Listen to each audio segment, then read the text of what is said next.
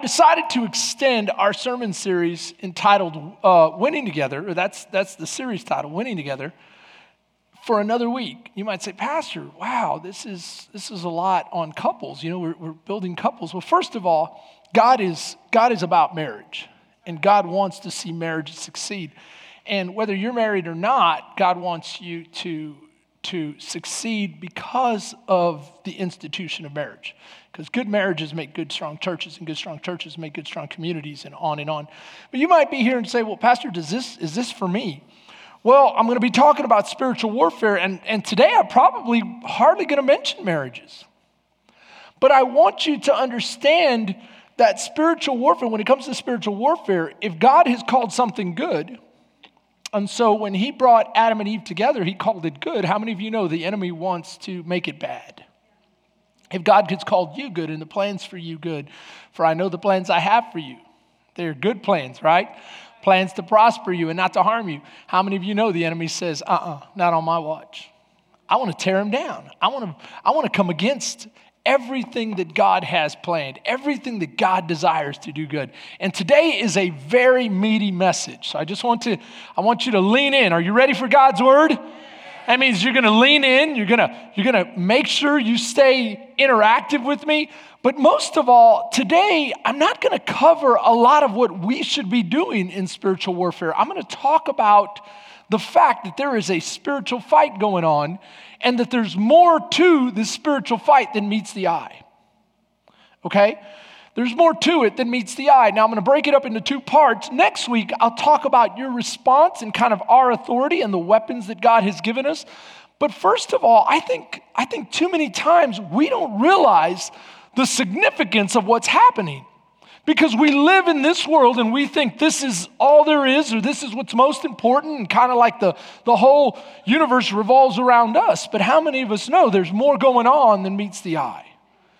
And there is, an, there is a spiritual realm that's constantly at war and that's interacting with us. And we need to be aware of that so that we can take it seriously. Because I think one of the greatest things that we face when it comes to spiritual warfare is not realizing how serious it is. And if you don't think it's, it, let me ask you this when you don't realize how serious something is, if you take something for granted, what do you usually do? You don't prepare. You don't give it the attention it needs. You don't really focus and, and, and try your best. And then the enemy can sneak up on you. So I, I just really want to take this time in this message to kind of just highlight some things and, uh, and, and, and really just emphasize the fact that we do not battle against flesh and blood. Paul said that in the book of Ephesians. The book of Ephesians is a beautiful book because it kind of tells us in the first four chapters just the riches and the blessings and the favor of being a son of God. And then in chapters four and five, he goes into how to walk out. Now, you have these blessings because you are a son of God that God has predestined you to be, and God has chosen you, and, and you have chosen him, and you enter into a relationship. Four and five talk about how to walk in that relationship, how to, how to exercise your spiritual walk. But then, number, uh, uh, chapter number six talks about the natural consequence of walking with God. The natural consequence is you're going to have a fight on your hands. Now, some of us are saying, Pastor, I don't have any fight. I mean, the enemy leaves me completely alone. Maybe that's because you're on his side. Can, can I just say that? If the enemy is not messing with you, you might be one of his boys and not know it. You might be walking with him already, so why is he going to mess something up? If he starts messing with you, you might actually join the other side. But if he's messing with you, that's because he knows the potential and the fact that you won't be on his side for long or that you've already crossed over. And so the enemy is going to mess with those that are with God. So the Bible says, For we do not wrestle. This is chapter 6, remember? We do not wrestle. Another word that could be used there, we do not war, we do not fight. We do not fight, war, or wrestle against flesh and blood. That means other humans. But we what? But we wrestle against principalities, against powers, and rulers of the darkness of this age. Watch this. Against spiritual hosts of wickedness in the heavenly places. Therefore, take up the whole armor of God, that you may be able to stand on the day of evil or when the day of evil comes. Now, let me ask you this the when or that you may be able to stand in the day of evil implies that the day of evil is coming. Meaning, if you are a child of God, you will face the enemy. You will face that spiritual opposition. But I want to draw your attention to the verse because those words, host, principalities, spiritual forces, rulers of this, of this dark age, those are categories and organizational terms giving us the understanding that Satan has a well organized uh, army that he uses to attack you.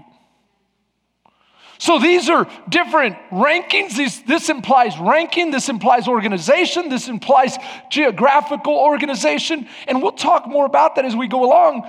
But the Bible is saying this is not just a free for all, Satan just kind of out there willy nilly attacking people. No, he is well organized and he has a mission. Let's see if we can uncover some of his mission today. Well, what is his mission? His mission is to attack you with spiritual warfare. What is spiritual warfare? It's a satanic attack. Spiritual warfare is a satanic attack. What's a satanic attack? A, a, a satanic attack is a strategic assault by the enemy upon an individual with the purpose of doing them harm, either in their spirit, their soul, their body, or a combination of the three. You say, Pastor, really? Satan's after my body? Yeah. What do you think he's doing with people's diets? I could start naming some companies, but if I did that, I'd probably get sued because he's into that too, you know? But I mean, he's changing the landscape on how we eat. He's changing the landscape on how we take care of ourselves and what we're able to do. Because, because listen, I'm, I'm telling you very, very clearly, I used to struggle before God uh, healed me. I used to struggle with ulcers. And when I was sick for those 20 years, there were times where that physical attack, I truly believe the enemy had something to do with it. That physical attack, Brother Brent, would get me so emotionally worn out or that physical attack and constantly having that pressure of being sick would not only get me emotionally worn out, but I'd get depressed or anxious, or I'd start to feel that God wasn't answering me, didn't care about me. And all those emotions would bleed over into my spiritual walk. And it took an amazing amount of energy to fight that fight. Some of us are fighting that fight right now. He's attacking you emotionally. He's attacking you in your soul. He's attacking you in your spirit, in your walk, in your faith, telling you you're not good enough, or telling you that God has forgotten about you, or that you're under God's judgment. I don't know what he's telling you, but you can be sure that if Satan's saying it, it's a lie. It's a flat out lie. And so we're talking about satanic attacks. You know what else he uses? He uses what I call and what the Apostle John called the one, two, three punch combination. It's very effective. It's a jab, a right cross, and an uppercut or a hook. What is it? It's the lust of the flesh, the lust of the eyes, and the pride of life. But watch the way John introduces this verse. Listen to what he says. He says, Do not love the world. What is he talking about, the world? Because he mentions the world over and over. See if you can count how many times he says the world. Do not love the world, that's one, or the things of the world. Two, anyone, if anyone loves the world, three, the love of the Father is not in them.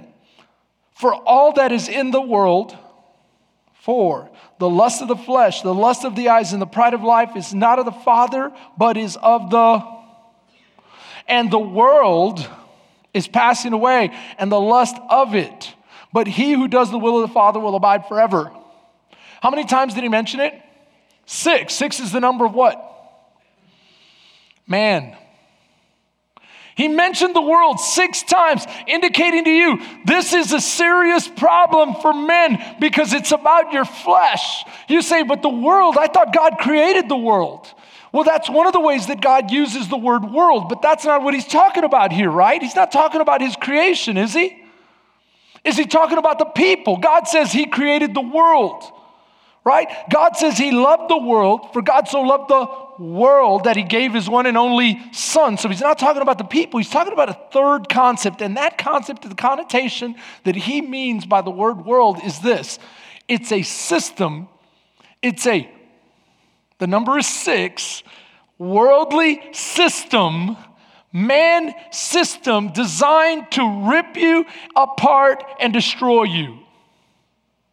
Have you ever thought, when you look at history, anybody like history, and you see the different kingdoms that have risen up from, from, uh, uh, from the Vikings to the, to, to I mean, Southeast Asian kingdoms and all these kingdoms, they were always just destroying each other. Do you notice that?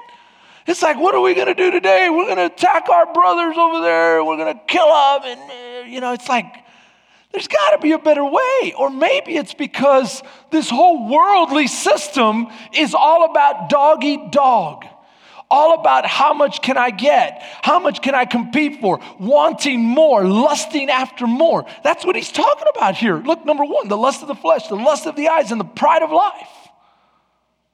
And that's what it breeds destruction. You say, Pastor, are you sure? All I'm sure of is what the Bible says. And the Bible says in 1 John chapter 5, verse 19, read with me. We know that we are of God. This is the same author in the same small little book. There's five chapters. He just said in chapter two, do not love the world or the things of the world. He mentions the world six times. He says the lust of the flesh, lust of the eyes, pride of life, right? Now he tells you who's in charge of the world. We belong to God, but this world lies under the what? In one version, it says control of the enemy, under the power of the enemy, the wicked one. So if you stay with me on this, this satanic attack involves the enemy, the world, and the flesh. Three things. He's coming at you himself, the world, the system, and then your flesh. Well, what do you, what do you mean by the flesh? What do we mean by the flesh? Well, the Bible says in Galatians chapter 5 verse 16, I say then, Walk in the Spirit, and you shall not fulfill the lust of the flesh. How does he come at you? With this worldly system trying to get you through the lust of the flesh. But how do you keep from falling? You walk in the Spirit. Pastor, are you telling me? That's exactly what I'm telling you. This is a spiritual thing that we are doing, a very spiritual thing. And too many times we are not aware enough of how spiritual this life truly is. Because we have a hard time perceiving what's happening in the spirit. We get so caught up on what we see, what we taste, what we feel, what we smell. I can't smell and see and touch and taste the spiritual. But God says His Spirit is true, and when you walk by that Spirit, that's what Ephesians is all about. Ephesians is saying, look, if you become a son of God, you've got all this richness available to you. And when you start walking in the Spirit, the Spirit is the one that's going to help you overcome. You're going to put off the old you. The old you was the flesh, what you used to want, but now you have been made alive in the Spirit. And when you walk in the Spirit, God will begin to draw near to you and strengthen you. But the enemy is going to try to come against you, for you battle not against flesh and blood, but against a spiritual foe. You face a spiritual foe. You say, Are, are you sure, Pastor? Yes, and his desire is to blind your mind. Listen to what he says in the book of Second Corinthians, chapter 4, verse 4 whose minds the God of this age. Who is the God of this age? That's the enemy, Satan. The God of this age has blinded their minds. For what purpose? That they may not see the beauty of the gospel of the glory of Christ. They may not see the good news that there's a better way. If you cannot see a better way, you're just to fumble around and he'd be more than happy to guide you to destruction. Say, man, Pastor, this is, this is heavy. I told you the main purpose for this message today is to highlight this is a real thing. Because so many times we think, yeah, yeah, yeah, there's a battle going on, and I understand that somehow I'm involved, but it, it really doesn't affect me on a day in, day out basis. Can I tell you, it does affect you? Can I wake up some fathers and say, if you have children, it affects you? It affects every single part of your life. This is more real than this laptop. This fight is more real than the chair you're sitting on. The chair you're sitting on will pass away, but the results of the fight will live forever. You need to understand that. And so, this is what God is saying. He wants to deceive you.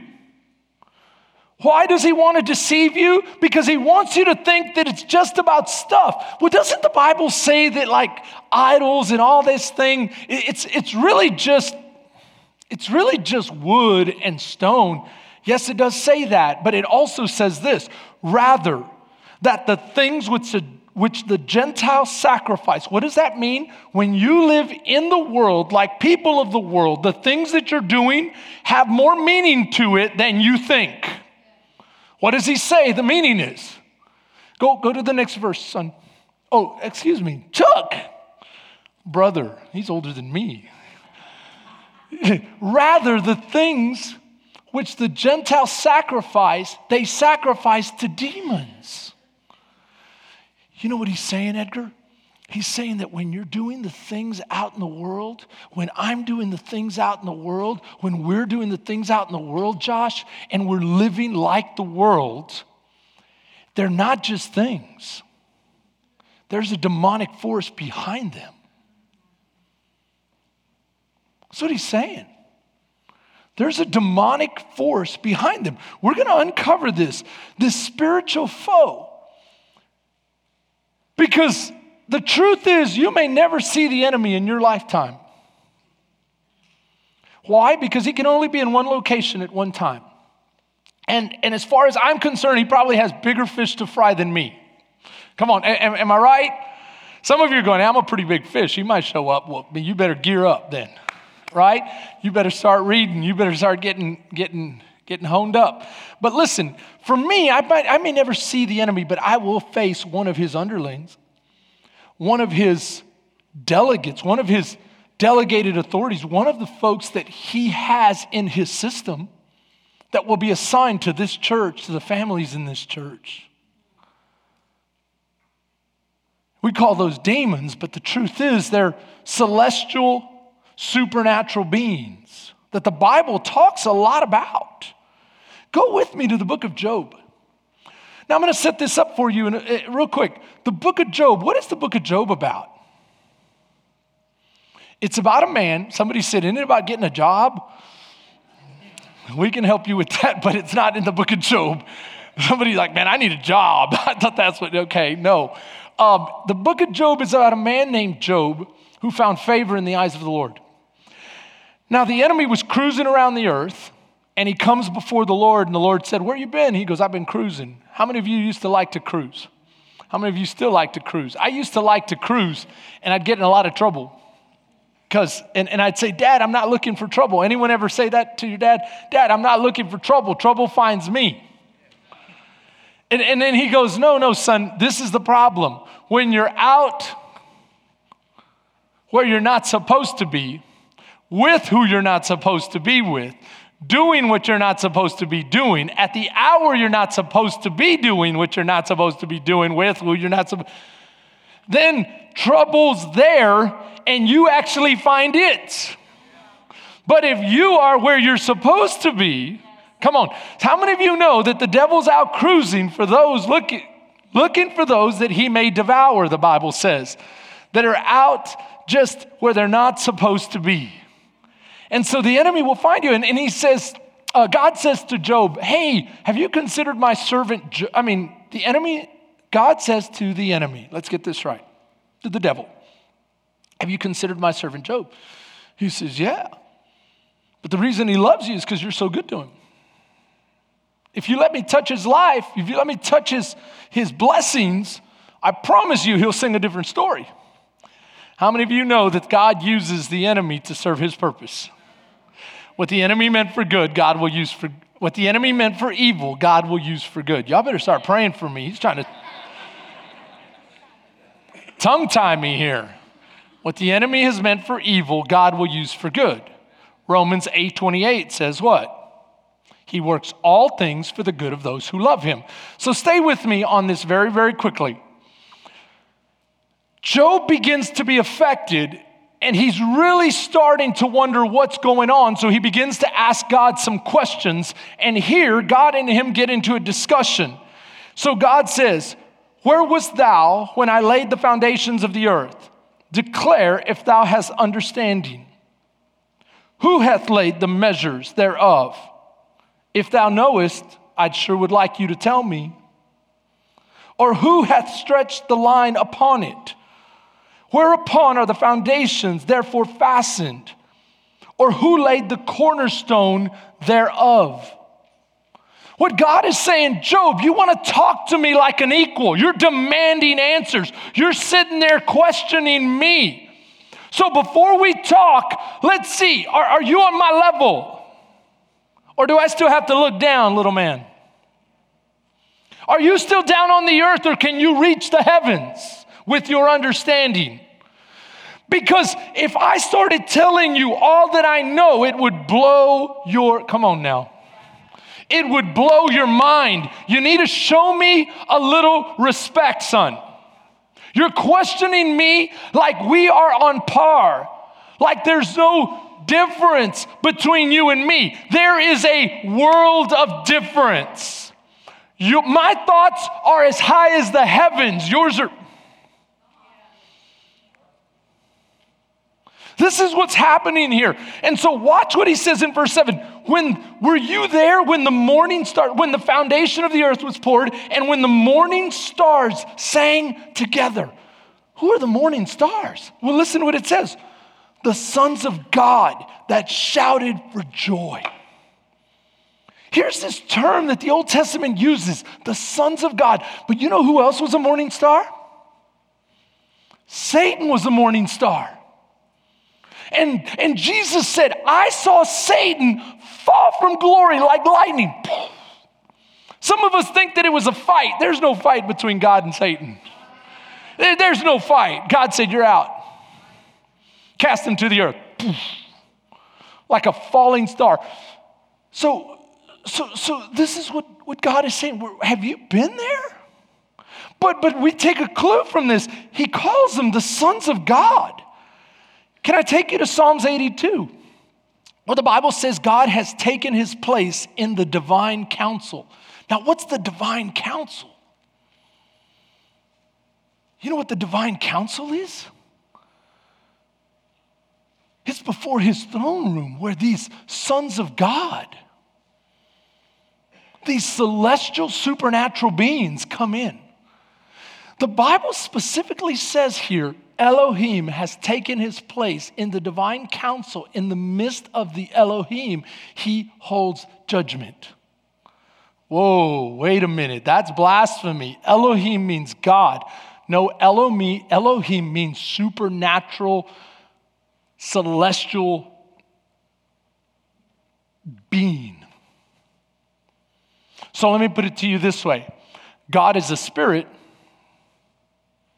but not all spirits are God. Is that true? Are there other spirits besides God? But they're not all God. So let me put it to you another way God is an Elohim, a supernatural celestial being. But not all Elohim are God. Not all supernatural. See, what we need to understand that the Jewish writers, when they used the word Elohim, they meant supernatural celestial being. They didn't mean Adonai or Yahweh, Jehovah. they just meant a supernatural being. So, so what you're seeing here is watch this God takes his place among the sons of God or the little gods, the little Elohim. You go, whoa, whoa, whoa, whoa, whoa. See, when God uses sons of God in the Old Testament, what he's literally saying is there are supernatural celestial beings that I created for my purpose. And you need to understand they're there.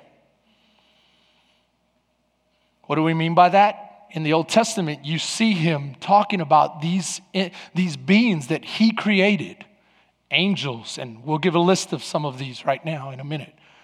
But he also means Adam and Eve. Why? Because they didn't have natural creation. They, I mean, or they, did, they, they weren't from, from natural birth, they were created by the hand of God.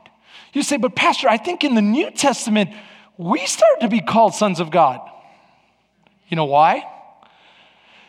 To him or to them that believed, he gave the right to be called sons of God. Why? Because you may have been born by, by natural means, but you were reborn by supernatural means. God had a hand in your recreation.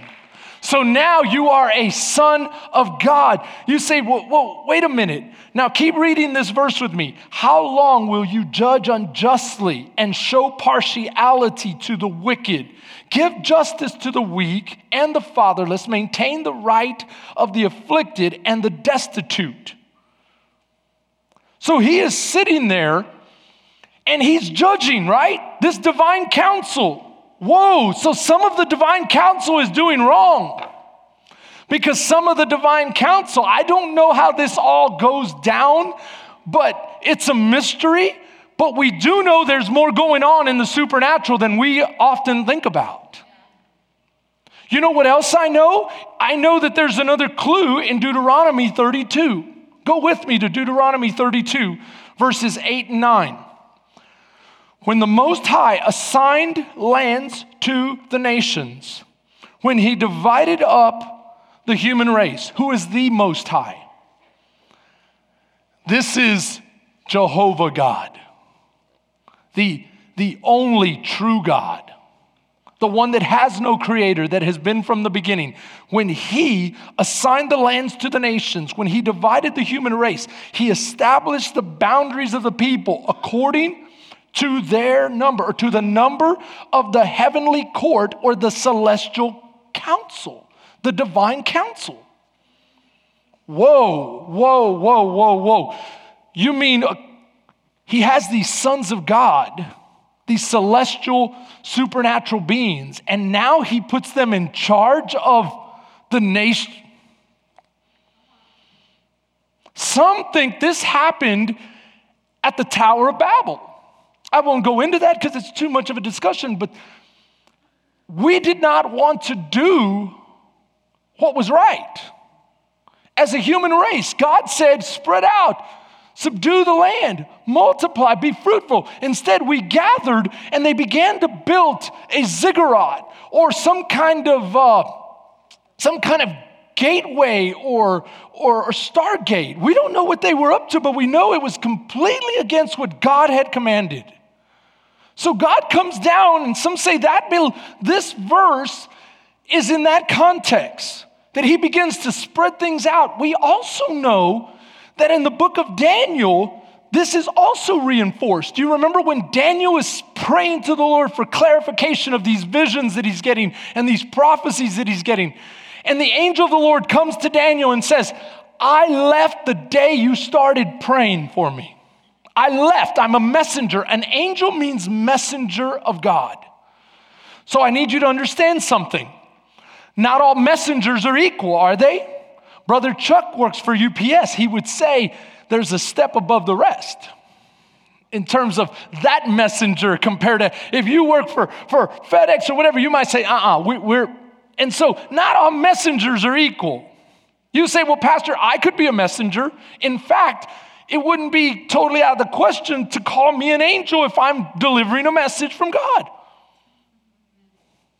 That's all it means. It describes what you do, not who you are. What do I mean by that? There could be different levels of messengers. And we tend to put them all on the same plane, but that's not true. That, that's not necessarily true. So you say, well, well, well, okay, so the angel comes to Daniel and he says, I left the day you, you, you, you prayed for me, but the prince of who? The prince of Persia detained me. And I had to call for who? I had to call on the archangel Michael to come and help. So you have this territory assigned to a particular demonic fallen angel. That's the prince of Persia over the Persian people and those boundaries.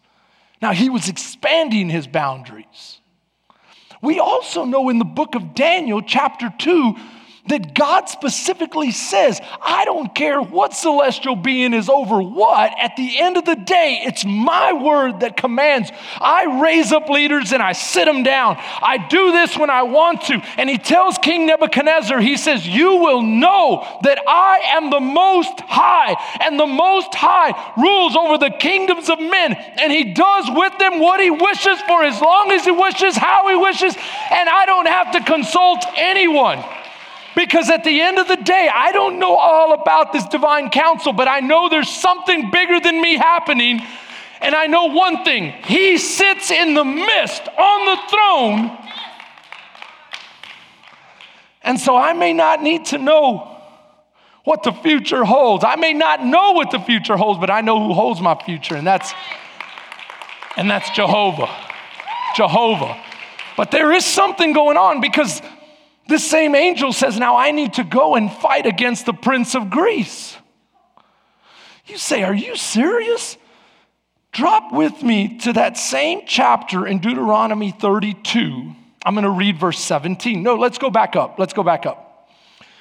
Verse, verse 8 when the Most High assigned the lands to the nations, when he divided up the human race, he established the boundaries of the people according to the number in the heavenly what? Court.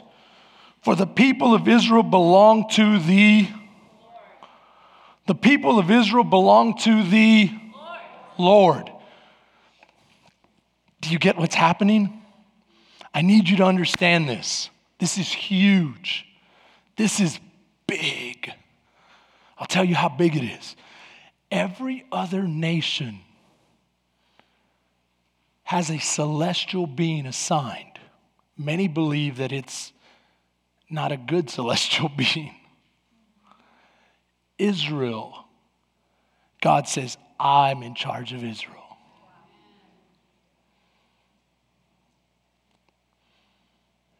He said salvation is to the Jew first and then to the Gentiles. If you have accepted Christ, now you are a part of Israel. And who's over you? God Almighty is over you. God Almighty Himself is over you. He's fighting for you. But the enemy still wants to steal, kill, and destroy. He tried to do that to Israel constantly. We'll turn to verse 17 now. They offered sacrifices to demons which are not God. Remember, Paul said, when you offer sacrifices or you get distracted by the idols of this world, when you pay homage or you give your heart to it, you are all, you're not just, you're not just honoring a thing, you're honoring a demon behind that thing. Here's the same concept. And you know what the word demon means in the, in the, in the Hebrew? The word demon literally means a geographical ruler. Something that has been assigned. You go, but, but why would God do this? Do you remember that God is a God of order? If he didn't establish order and he let Satan do whatever the heck he wanted, we, none of us would be here. You say, but then why does he allow him to do? Why does he allow him to, to be a part of this? What is God up to? If you start asking too many of those questions, God is going to say, Gird up your loins, Job. Stand before me. But before I answer your question, let me answer, you answer my questions. and see if you can look me in the eye and tell me how I've done this and what I did this and what was the beginning and what. So you got to be careful how many questions you ask and with the pride in which you do it. See, what I do know by reading Job's story is that Satan helped Job give God more glory. How so? God wants to bless Job, doesn't he? But God notices a little pride in Job's heart. And without telling Satan, he uses Satan to expose it and to help Job be better. Did you know that? You say, How do you get that from Job? Watch this. Job keeps telling all his friends, I haven't done anything. I haven't done anything. If you haven't done anything, then what he's saying is what? I'm I am what? Perfect. If he is perfect, then God is judging him unjustly or treating him unjustly. So if, if Job is perfect, then who is not perfect? God. Nobody picks up on this except the youngest guy in the whole bunch comes to him at the end of the book and says, Who are you to judge God? Who are you to impute his righteousness? Who are you to say that you're perfect and that he mistreats you? You know what you are? You are proud and he exposes the. It's like God was saying, I see something, but he doesn't tell Satan what he sees. And he uses Satan to make Job better. Can I tell you? God is using what the enemy is doing on this earth to make you better to give you an opportunity to stand in faith, to believe Him at His word, to grow closer in faith, to build spiritual muscles, to have more confidence. That when He comes against you, you can say, My God has already told me, no weapon formed against me can prosper. If God be for me, who can be against me? Greater is he who is within me than he who is in the world. I know that you love me, Lord. You love me with an everlasting love. You love me like you have loved Israel. And if you were for Israel, you will be for me, God, because I am grafted in and I am part of the family of God. And I believed in your name. And to those who believe, you gave the right, so I have the right to call you Father.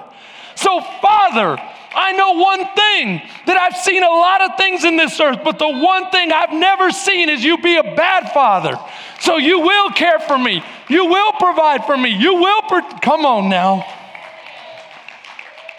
And let the enemy rage. Let him roar. Let him do what he wants to do. God, I will build my faith even stronger by your grace.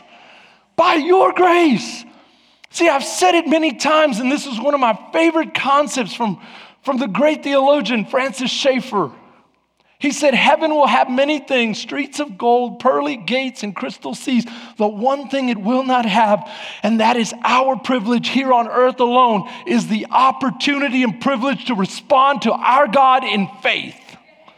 In faith. Right now, we get that privilege. Why? Because the enemy tries to uh, uh, cloud and blind and lie, and we get a chance to say, I don't care what you're doing, enemy. I, I still believe. I believe in my heart that my God is true. That's what this is about. And I'm trying to highlight for you this is a real thing that we're dealing with. And so many times we walk through life not understanding what's happening. You want to know how much God loves you and how He fights for you? I've got 10 minutes to unpack this, this next part, and that is Jesus Christ Himself alludes to these Psalms and these places we've been reading. In John 10, Jesus has a t- or, or he gets into an argument with the Pharisees, the religious leaders of the time. Listen to the way the conversation goes. I and the Father are one. The Jews picked up stones to stone him, and Jesus answered them and said, All I have shown you are the miracles and good works from the Father. For which one of those miracles are you going to stone me? They're all good things he was doing, right? Which one? They said, We're not stoning you for those good things. We're stoning you for the blasphemy. What's the blasphemy? He claimed to be God. He claimed to be like God. He claimed to have him and the Father to be one. That's why they're blessed. So, so watch what Jesus says. And Jesus answered them, verse 34 It is not written, is it not written in your law? I said to you, You are gods. You go, where, where did he say that? That same Psalms 82. He goes on to say, well, I'll read it to you. Can you find that verse? It's right above it.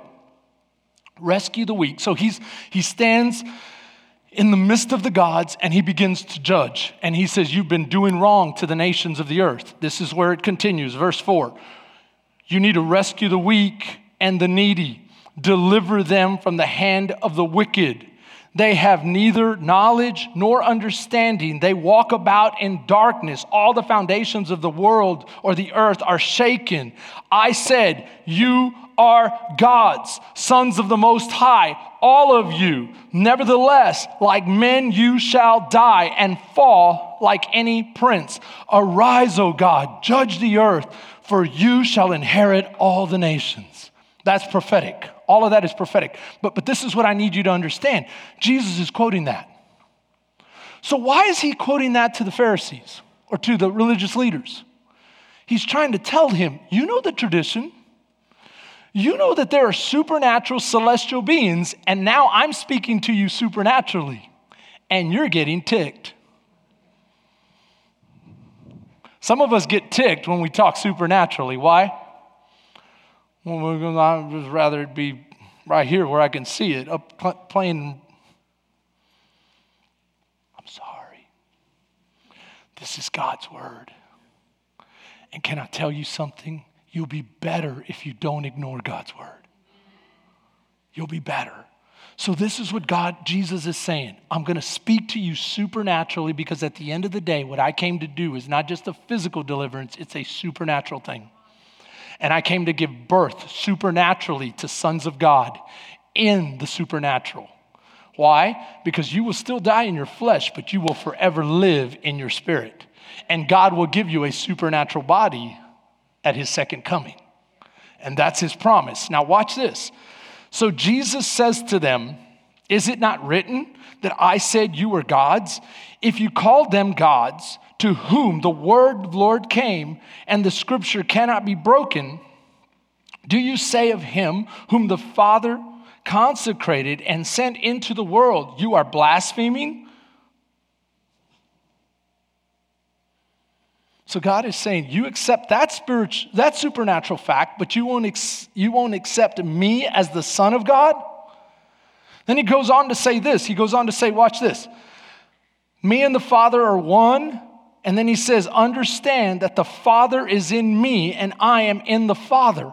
You say, but wait a minute, he's quoting out of Psalms 82, but he specifically said, Do you not know your law? This is what Jesus said. I'm talking about the law, but I'm also going to quote from you a passage out of the Psalm. The Psalm is not the law a passage that you're very familiar with where we talk, where God talks about supernatural beings. And I'm going to remind you that you accept that and that it does have a place in the law, but you're going to have to search for it in the law. So I went and searched for it in the law. And watch what you find in Exodus 23. Exodus 23, verse 20. Behold, I send an angel before you to keep you in the way and to bring you into a place which I have prepared for you. Beware of him and obey his voice. Do not provoke him, for he will not pardon your transgressions. Who's the only one that can pardon? God. So this is no ordinary angel. Notice how the author capitalizes him and his. Beware of him and obey his voice. Do not provoke him for he will not pardon your transgressions, for my name is in him. This is the same hearkening back. What did Jesus say? I'm talking supernaturally now. Jesus is saying, I am in the Father, and the Father is in me. Didn't your law say this? Well, here it's saying it in the law. Jesus is an angel. You go, wait a minute, Jesus is not an angel. Stop thinking like a Westerner. Jesus is a messenger. What did he came to come to tell you? That God loves you enough that he sent me in the I am God in the flesh, the son of God. I'm going to hang on the cross and the gospel message is the ultimate message. The ultimate message. Now watch. He says, his name is in me, but indeed obey his voice and he goes on, right? Now wait a minute. Wait a minute, pastor. In Deuteronomy, it says that God saved Israel. Here it's saying that this messenger saves Israel. But in Deuteronomy, it says this the Lord Himself is God, none other besides Him. Out of heaven, He let you hear His voice that He might instruct you. On earth, He showed you His great fire and you heard his words out of the midst of the fire, or more specifically, the cloud of smoke. And listen to what he says down at the end. He brought you out of Israel with his presence. You could feel the presence of the Spirit of God, and you could hear his voice from heaven. So, is it the presence? Is it the voice in heaven? Is it the messenger? He is God, Father, Son, and Holy Spirit. Three in one. So it's all three that led Israel out. Why? Because the King of glory is over Israel. Is over Israel. Now, now watch this. In Judges chapter 2, verse 1, then the angel of the Lord came up from Gilead to Bochim and said, I led you up from Egypt and brought you to a land for which I swore to your forefathers. And I said, I will never break my covenant with you. Here's that angel again. You say, okay, okay, okay. You got me curious. There's a lot of talk about angels. How many times does the, the Bible reference angels, messengers, celestial messengers from God? Now, I'm not talking about just prophets now, human beings. I'm talking about supernatural beings. The Bible references angels more than 300 times. And over 90% of the books reference angels. 90% of the books. You want to know something else? The Bible uses language of the stars. When he talks about celestial hosts and stars and uh, constellations and stuff, many times it's talking about angels. And the, what I mean by angels, when I say the word angels, let me be more specific celestial, supernatural beings. Like, I'll give you an example. In Revelations chapter 12, the Bible talks about the fight that took place in heaven. God kicked him out, Satan out, but he tried to take a third of, of the angelic host, we call them, with him. The messengers of God. And he did. And they're here. And many believe they're over the worldly system that we talked about. And they influence and they do their thing. So you say, Well, Pastor, what, what should I do then? You should understand why God created you. He created you because He wanted a family here on this earth, and He wanted to show Satan, listen to me very closely, that He could do more with less when less was submitted to Him than more could do without Him. So, who is the less? That's us. The Bible says in the book of Hebrews, What is man that you are mindful of him, or the sons of man that you would take care of him? You made him a little lower than the angels. You made him a little lower than the angels, but yet you are going to put us above angels in the sense that we will judge angels someday. That everything will be under our feet. You say, but it's not there yet. It's not there yet until you take your rightful place in Jesus Christ and understand what He's called you to do here on earth and what He will establish after this chapter closes and He, and he establishes His earthly kingdom.